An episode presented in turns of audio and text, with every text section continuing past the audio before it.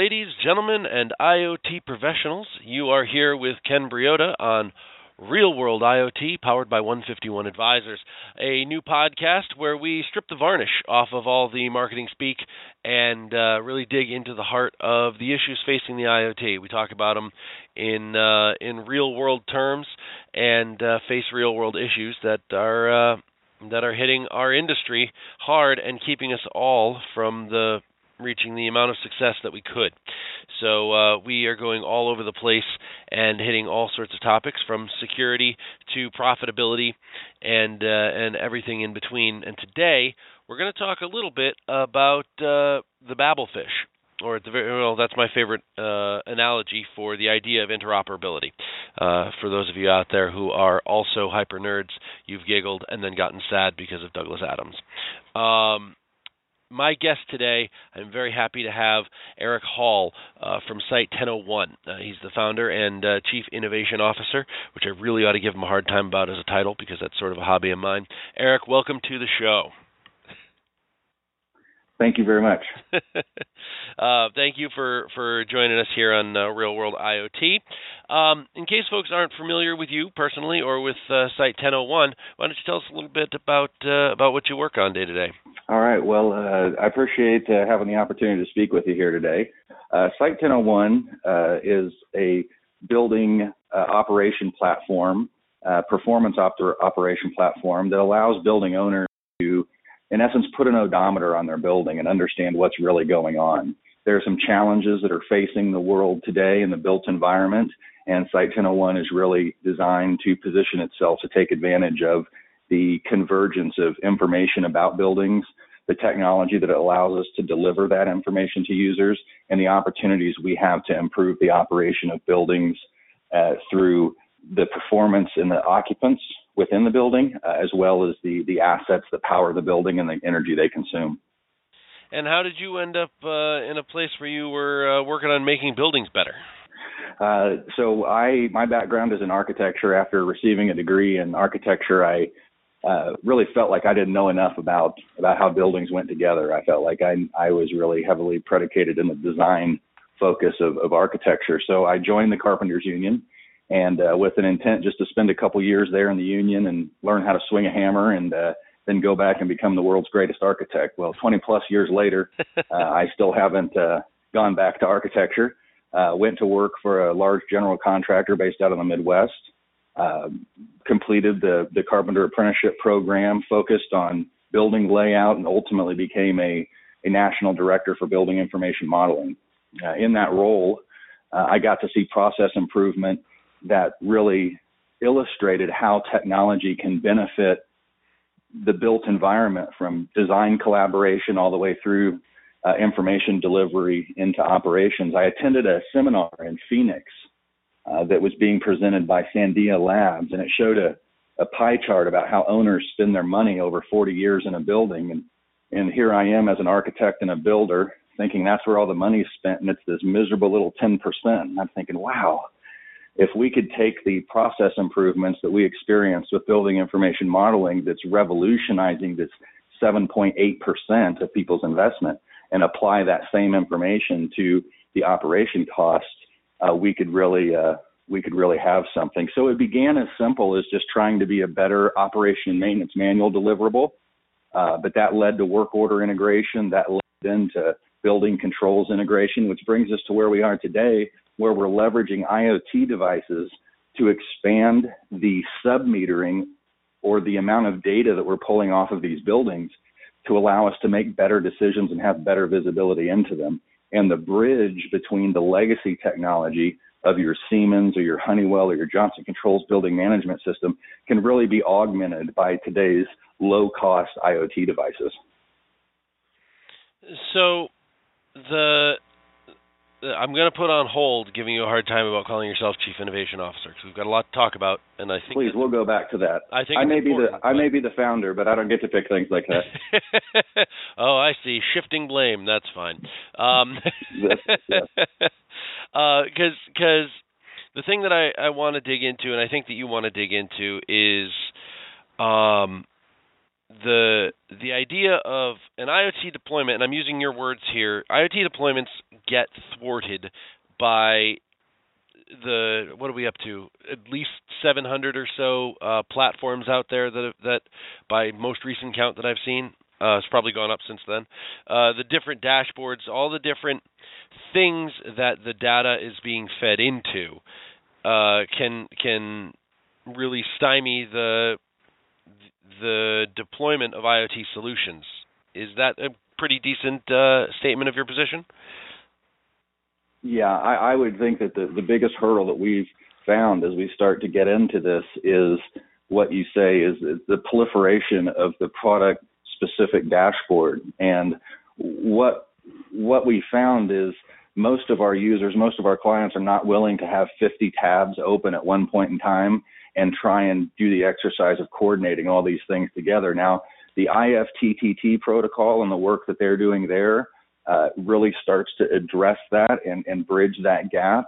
But what we really need is we need for the hardware manufacturers, the folks in the IoT world, to um, really have a more open-minded approach about that information. And, and although you are going to make it consumable through a consumer-specific user interface, there's also a need for that information to be shared uh, amongst the ecosystem, and that's really where the IoT uh, manufacturers uh, are, are, falling short at this time. I'll back up a little bit if I could and talk as we talk about IoT devices. We're starting to see a proliferation of folks who are in the business to uh, monetize the data that's being collected by the sensor more so than the revenue being generated by the sale of the sensor. So you kind of fit yourself into two categories. You're the maker of the sensor, uh, or you're the, the, the purveyor of the data, and in some instances both. Uh, but our strategic partners that we work with are folks that are interested in making the hardware, getting the hardware out, having a larger footprint with which to collect the data, providing that data through a common API interface, and then allowing that's how we begin to allow things like your ring.com doorbell to communicate with your Honeywell thermostat in your commercial building to do things like facial recognition for the correct service technician that's coming by to perform service.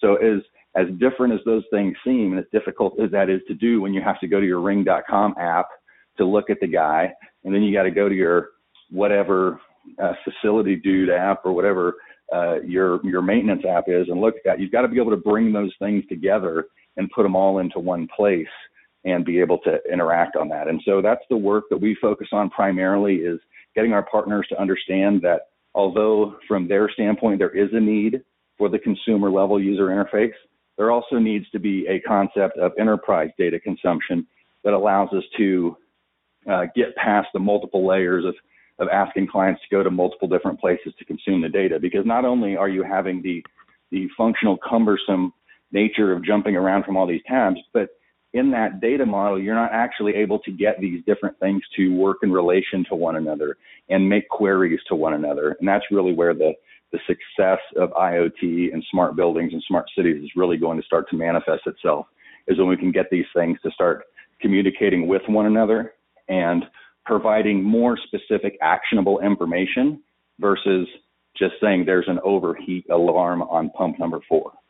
So, um, so let me. It seems like you might be asking for a couple of different things here, uh, sort of in the standards realm, which is uh, both a a sort of Babelfish type of solution where uh, consumers can use a middleware type of plugin that would allow any protocol data coming in to be spit into one central dashboard, and also sort of asking for the excuse me the idea of a uh, a better more unified uh, standard for for data. Is that is that true? I don't know that it requires a standard in the data protocol. I mean, if we think about something like uh, CSV uh, coming out of Excel, I, I, don't know that we necessarily call that a protocol as much as a data format uh, do the call do the do these fields align with those fields when we do a data exchange and i think of it more in that standpoint than because what we don't need is we don't need more languages, we don't need more platforms. There is there is a, a technological propriety in how people are doing these things, how they're collecting the data, how they're getting it to the cloud, and how they're disseminating it. With that being said, I think that it's wishful thinking for us to say we need a standard protocol for how everybody's going to do things. However, there is a middle ground to that that says yes, I'm going to collect video from my device and I'm going to upload it to my dashboard for you to view it on your application. However, I'm also going to package it up and make it accessible through an API communication that would allow it to do a backdoor transfer into a greater orchestration platform. Okay. Um, so you said uh, I, I have now uh, heard you say the secret void that allows me to move into the security part of this because you said a backdoor for orchestration uh, some kind of an API, maybe something that that allows you to customize your feed, for lack of a better word. And of course, that introduces the security part of this discussion, um, which is that anytime you introduce anything like that, and this is the argument that closed system people always make, you're introducing a point of uh, attack, a point of access. And isn't the security of the data more important than the ease of getting to it. If you've got to choose between the two. Uh, since correct, and since this is real world IoT and not fake world IoT, I'll go ahead and tell you I am on the security side where I agree that every potential point of access is a security risk, and I would agree that the integrity of that system is more important than the accessibility to the data. Again, like everything else in life, there has to be a balance in the middle. And so yeah what we have, the technology that we pursue, one of the solutions that we find is that we set up uh, parallel networks within the building. And so it's very uh, cost effective now. Now that we have IoT data plans for cellular devices, it's cost effective now for you to set up a parallel cellular network to do all of your monitoring on, mm-hmm. send all of that monitoring information back to an off-site um, processor such as Site 1001, and never have opened up your um, network beyond the software as a service connection back to our service, which again, we have a lot more security control over than all of those different data points coming into the building. Sure. So, you know, every time someone tries to mitigate the security component of it, I tell them they need to research Middle East uranium enrichment um, as it relates to.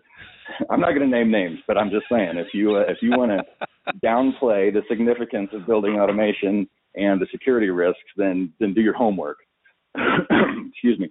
But to that point, we're very conscientious of that, and so um, again, it's not just as simple as the parallel network, but it are, it, there are uh, strategies such as that that allow us to do that. We also work very closely with AWS. We're a strategic partner of AWS and have access to uh, GovCloud services, which again uh, are not going to provide protection at the site level, as you mentioned, for each one of these sensors. And that's where leveraging cellular technology, uh, 4G, and ultimately where we've got going into 5G today, uh, you know, there's an opportunity coming in 5G. 5G, uh, as we start to proliferate that that technology, has poorer building penetration with regard to its signal strength. So what we're going to see is we're going to see a lot more local hardware being installed within buildings themselves simply to proliferate the cellular signal. And what that's going to provide us is, in essence, future access to a high speed cellular data network that we mm-hmm. plan to take advantage of to keep our IoT communications separate from the enterprise network. Well, that's an in- interesting point you just made there about about 5G. I didn't actually know that about 5G being uh, less uh, able to penetrate into into buildings. Um, uh, I it's possible that the listeners here have heard me talk about how I'm a skeptic about 5G anyway. Uh, I think that it's a, a, technology that we largely don't need yet, and that uh, uh, doesn't have very many practical use cases in the immediate. So maybe it, we should focus on uh, on what we're fixing now. But that's a different discussion for a different day.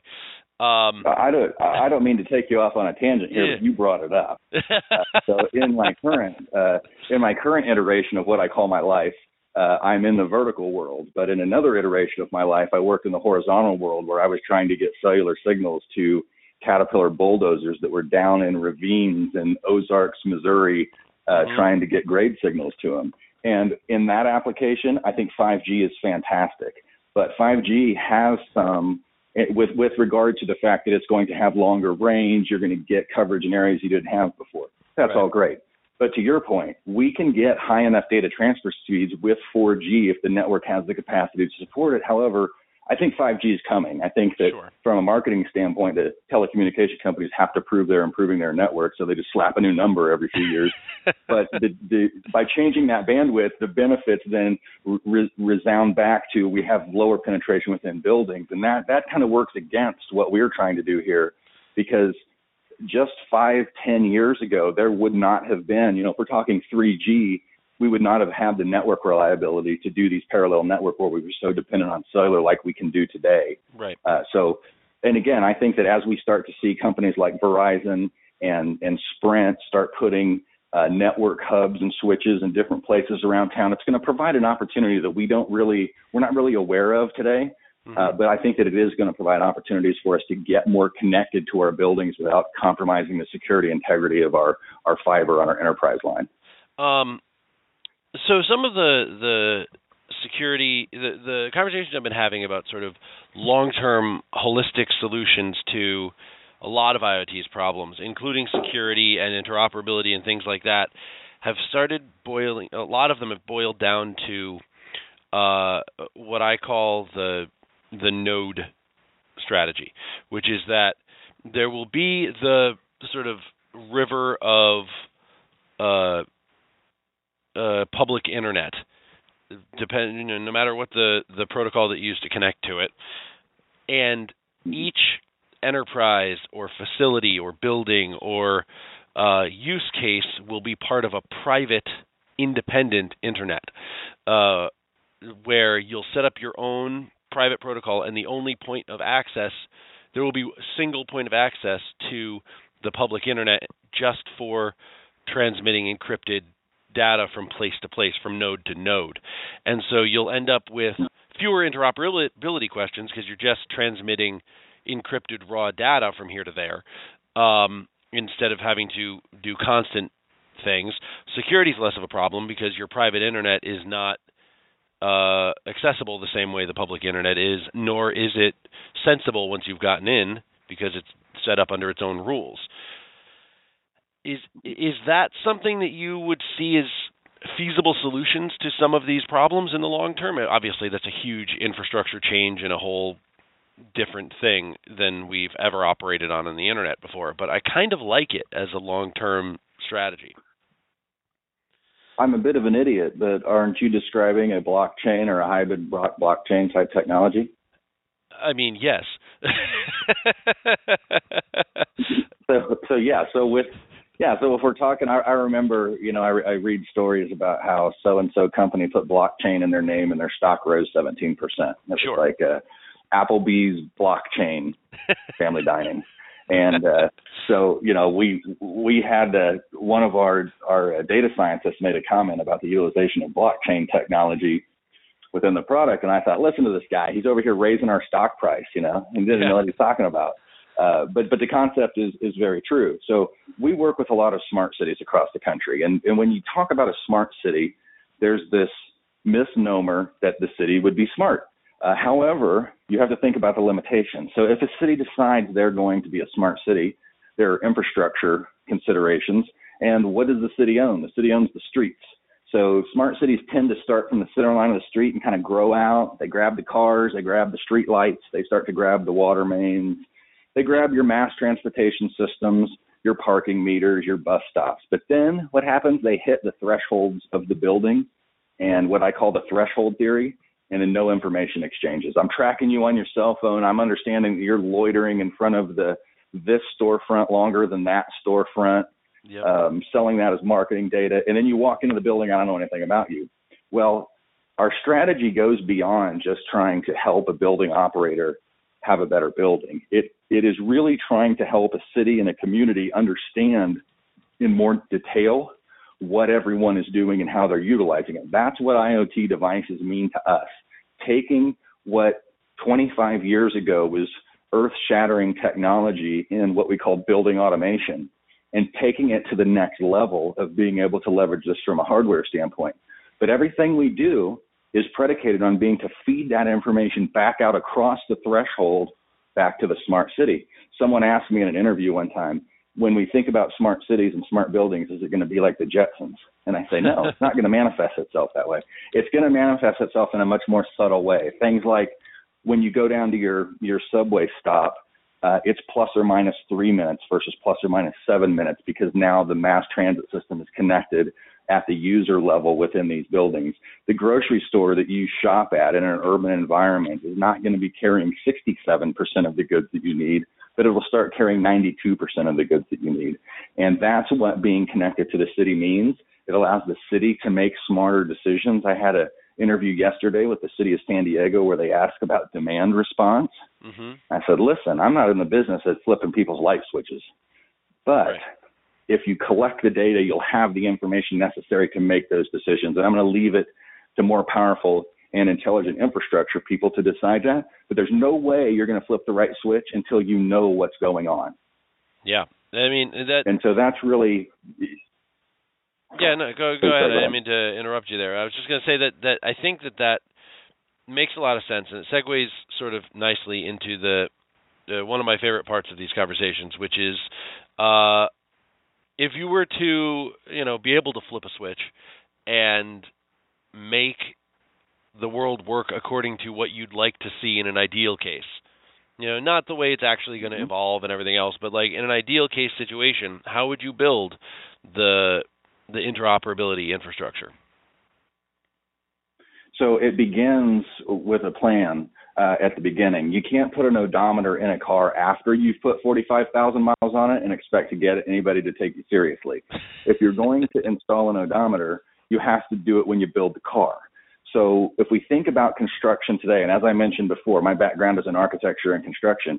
We think about what is the reality of construction today. The reality is we don't have as much skilled labor as we had before. Uh, material costs are much more expensive the specialization within trades has gone up so much that it's almost impossible to avoid the silos that are created in the in the vertical industry. Right. And and what are we moving towards? We're moving towards an aging infrastructure and and all of the like. So what we've got to do is we've got to address these issues. Well, one of the things that construction is doing, in addition to the adoption of technology, is a lot more of mass customization or off-site fabrication, whatever you want to think about it, fewer connections being made in the muddy dirt hole. And so if we take and we start prefabricating entire corridor lengths of pipe racks, we go from making 3,000 connections in the field to making 30 connections in the field. That's where building intelligence and interoperability begins. We begin by installing our IoT devices at the level that we're thinking about it modularly within the components that are being built within the building whether people think they're building mobile homes or not, to a large extent, once we get the glass up on your beautiful new headquarters, yeah. it's a mobile home going on inside. We yeah. try and build as much of it on a rack in a factory as we can and bring it out on a truck. With that being said, it doesn't mean we have to sacrifice architectural quality. But if we're going to be thinking about it as a detail enough to break it into blocks and put it on a truck, then it should be very easy for us to think about where are our future failures, i.e., leak detection, moisture infiltration, things that start to drive up uh, yeah. property and casualty costs. It, so once we set this plan in motion from the beginning, and it was really funny when I first started out, I went to all the architects and said, "Isn't this a great plan? Let's do it." And they said, "That's great. We don't have any money." Then I went to the contractors, and they said, "That's great. That's not in my bid." Yep, yep. So then I thought, well, how am I ever going to get this thing done?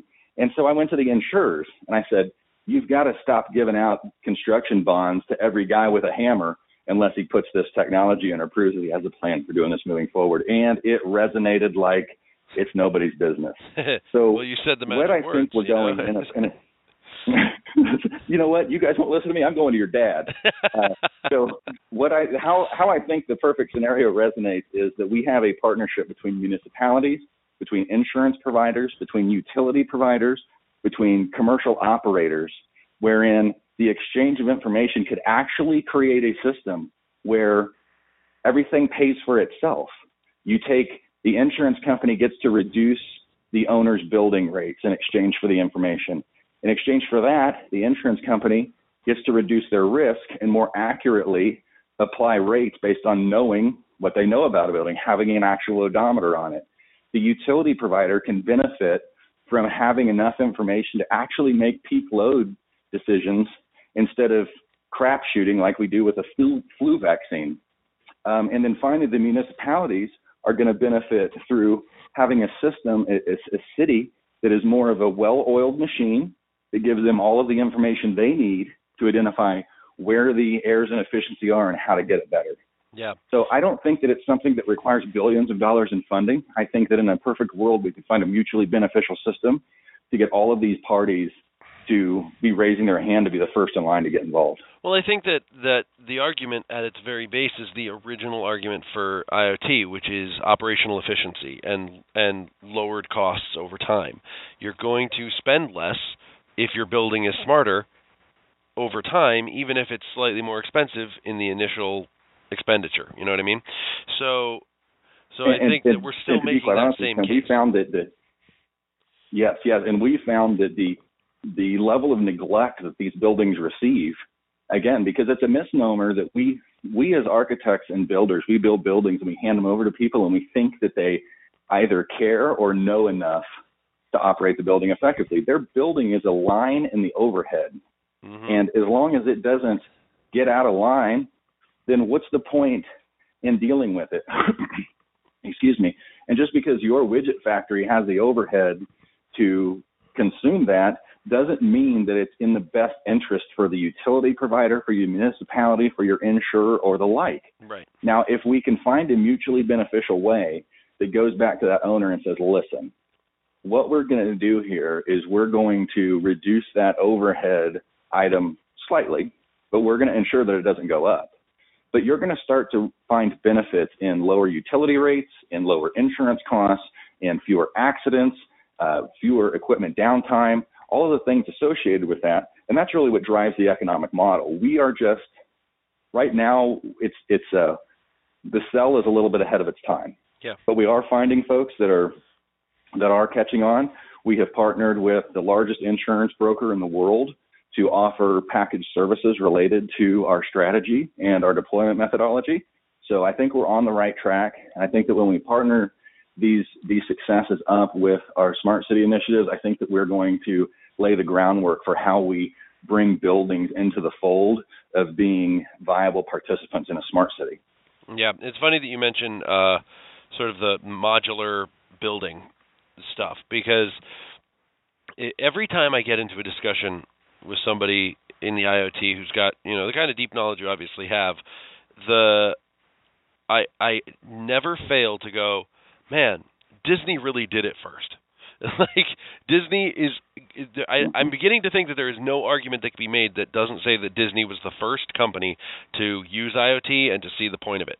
Because I was down there uh, for an event in January, uh, the uh, IoT Evolution Expo, and uh, um, I, the event took place in the Disney Contemporary Hotel, which is one of the first ones that they built when they were building Disney World uh, in the late '60s and that building was built modular. They put up a frame and then they craned in the hotel rooms and plugged them into the structure. Uh, and when they've upgraded it since then, all they've done is pull out the whole block of rooms and then put in new ones. It's it's it's crazy. Um, so uh, that's a bit of a non sequitur, but it's just it never fails to amaze me how that company has managed to be 30 years ahead of everyone else in every every time I, yeah, I, I, I talk about something. It's crazy. We're we're yeah we're talking about the the technological advancements in building information modeling that the architecture community's been adopting over the last 10 years. You know that was that became really got legs under it in the 70s in the aerospace industry. So it's not like it's a a new thing. The analogy though is if you used the software of the time back in 1985 and you were going to build a $5 million bank, yep. it would cost you $3.8 million to build a model of that bank in the computer. yeah. And that's not going to work. Right. Well, today, because we have industry specific tools, we can change that model. But one of the things that I think about that I think you're going to see more and more uh, of an industry merger is, believe it or not, um, vertical construction and shipbuilding. Yeah. Uh, if you ever watch documentaries on shipbuilding, the speed with which they can build these ships is absolutely unbelievable. They can build a hundred million dollar ship in five months.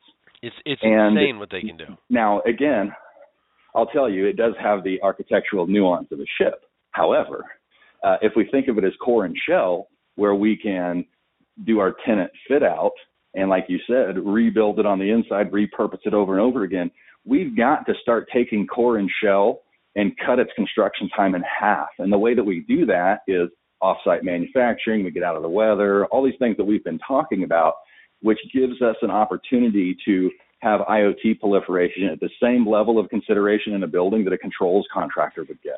Yeah, I and think I think that's really going to be the next the next frontier. I think especially in terms of uh, consumer housing, uh, uh, places, living spaces, and in terms of uh, sort of office buildings, high rises, that's that kind of thing.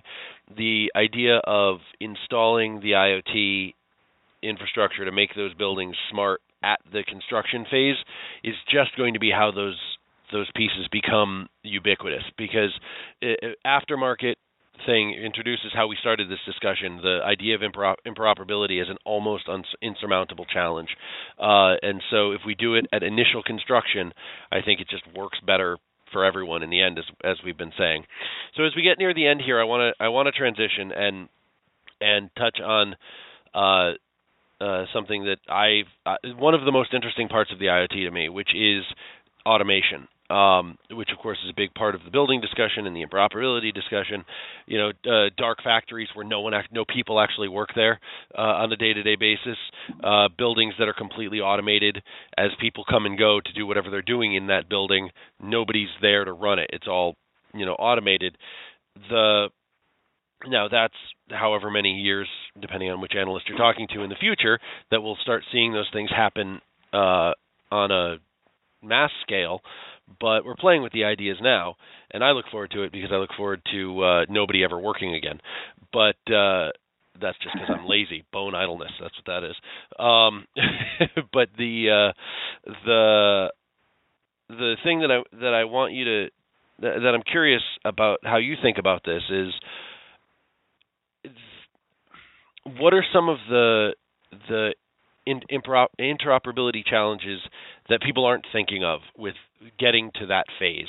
Because everybody thinks about well you know what if some bad actor gets into the automated system no one's ever going to notice? Or what if uh what if the system starts uh you know producing the wrong thing and nobody notices? Or you know it's without a person there to monitor how do we know? Those are all the problems that everybody's already thinking about. What are some of the things that people aren't thinking about? Well, I have a little saying that at least in our lifetime, your, your building's never going to be a robot. If it is, it would jump off its foundation and get a laser pistol and go fight Godzilla because that'd be way cooler than being your building. so what it is is it's a hybrid between all of that information and intelligence within your building and being able to convey that in an actionable method, even if we are talking about a hypothetical building that has no people coming into it and uh, everything is done automatically, there is still some level of human oversight that takes place. So I was watching, uh, uh, again, because I watch too much TV, uh, on offshore oil drilling. And, you know, 10 years ago, you had these roughnecks that were grabbing that big old drill pipe and wrestling around and getting flung off like a rag doll. Mm-hmm. And today, it's one guy sitting in a control center with 50 million gauges and controls. Now, the prerequisite to being able to do that, what is that? It's having enough information to see what's going on. So even if you have a fully operation automated deal, you still have a building around it that isn't automated. It isn't going to be part of that. It's going to do its best, and it's a lot further along than it is today. But every bit of manufacturing, every bit of process has a quality assurance level built in that's that's a human that puts his his or her eye on it and, and makes sure that the thing's not going off the track. You don't, Our program is not that, designed to make your building. Uh, sorry, you don't foresee that I, evolving to the point where, you know, uh, computers reporting to another computer all is well, or there's this problem, so the other computer deploys the repair to that problem. I think that there is. I think that there is definitely progress that's going to be made towards that. And again, this is what we're going to get, whether we like it or not. This is what IoT orchestration is going to give us. So once we have that information, the question is, what do we do with it? again, you can't control buildings remotely. The computer cannot switch. If you think about a breaker, a breaker exists because it's not an electronic connection, it's a mechanical connection, which means in order to flip a breaker remotely, you have to introduce a physical servo to move a switch. These types of infrastructure costs are what drive full automation off the realm of possibility. However, if you can take all of the information that you know and say, hey, uh, Tammy, while you're out in your service truck today, go flip this switch at this building, turn this valve to this, and go do that. And then all the while, everything that Tammy does on her service rounds, the computer learns about, tells other computers about, and is the like. And again, we're going to get a lot closer to that. Yeah. But we're not going to get to the point where we have 100% self healing buildings uh, because at the end of the day, we're not making air handler units that can change their own filters. We're not making uh, expansion tanks that can drain their own sediment valves. So that's a long ways down the road. Will we get there? Maybe. But we are trying to I don't Know, I don't mean to speculate on your age, but I don't know if it'll be in our lifetime. um, but we are trying to make, and and don't don't take my my laziness dreams away from me here. Uh, we are trying to we are trying to make uh, air handling filter, filters that don't ever need to be changed. That uh, that for the effective lifetime of the building will never need to be changed, or uh, you know uh, sewage treatment systems that are uh, 100% efficient. You know where everything either gets reused somewhere or uh, recycled the, back the in. Economy, the, the, the economy of, of production weighs down on us. So last week I was in Southern California and was introduced to a burger chain in Pasadena. And when the owner, when the $15 an hour minimum wage law passed, he bought robots mm-hmm. to flip his burgers for him. Sure, he did. And and at that point, the economics break over. And so again, you know, the, the that's what's driving this is this will always be the limit the, the the limiter and and if you want you can read my hypothetical book that I haven't written on the impact of architecture and national socialism nice. uh, but again it's it's capitalism versus how we how we think it's all manifest in architecture. I don't need to get off onto a side tangent here.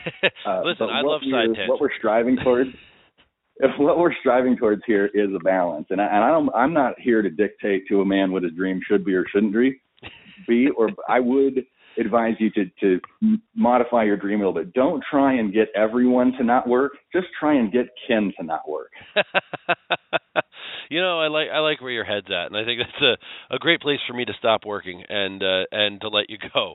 Where uh, uh, where can folks find out more about you and about 1001? Uh, so you can visit us on our website at www.site1001.com. You can also hit us up on Twitter at site1001. Uh, if you have any questions, I think you'll find any contact information you need there and uh, additional resources uh, such as video and literature and all that stuff. Awesome. Um, folks, I think uh, uh, I hope you've enjoyed this this episode as much as I have. Please uh, make sure that you hit subscribe uh, so you can pick up all of our uh, real world IoT episodes. Um, as they as they come out. We're uh, we're trying to be at least once a week here, and we're going to accelerate if we need to. Make sure you follow at 151 Advisors on Twitter or visit 151advisors.com for all of the information on the projects that they're working on. Um, as as they you know work with companies like Site 1001. Um, folks, thank you so much for listening. Uh, Eric, thank you so much for being my guest. This has been a really great conversation. Uh, my pleasure. Thanks again. Well, folks, thank you for listening to this episode of Real World IoT powered by 151 Advisors. Make sure you go online to check out more content on how you can monetize the connected world at 151advisors.com. That's 151advisors.com for all the information and content like this podcast that will help you power your business and monetize your business into the next phase of the IoT. Thank you again for listening to Real World IoT powered by 151 Advisors. I am your host, Ken Briodagh, signing off. See you next time.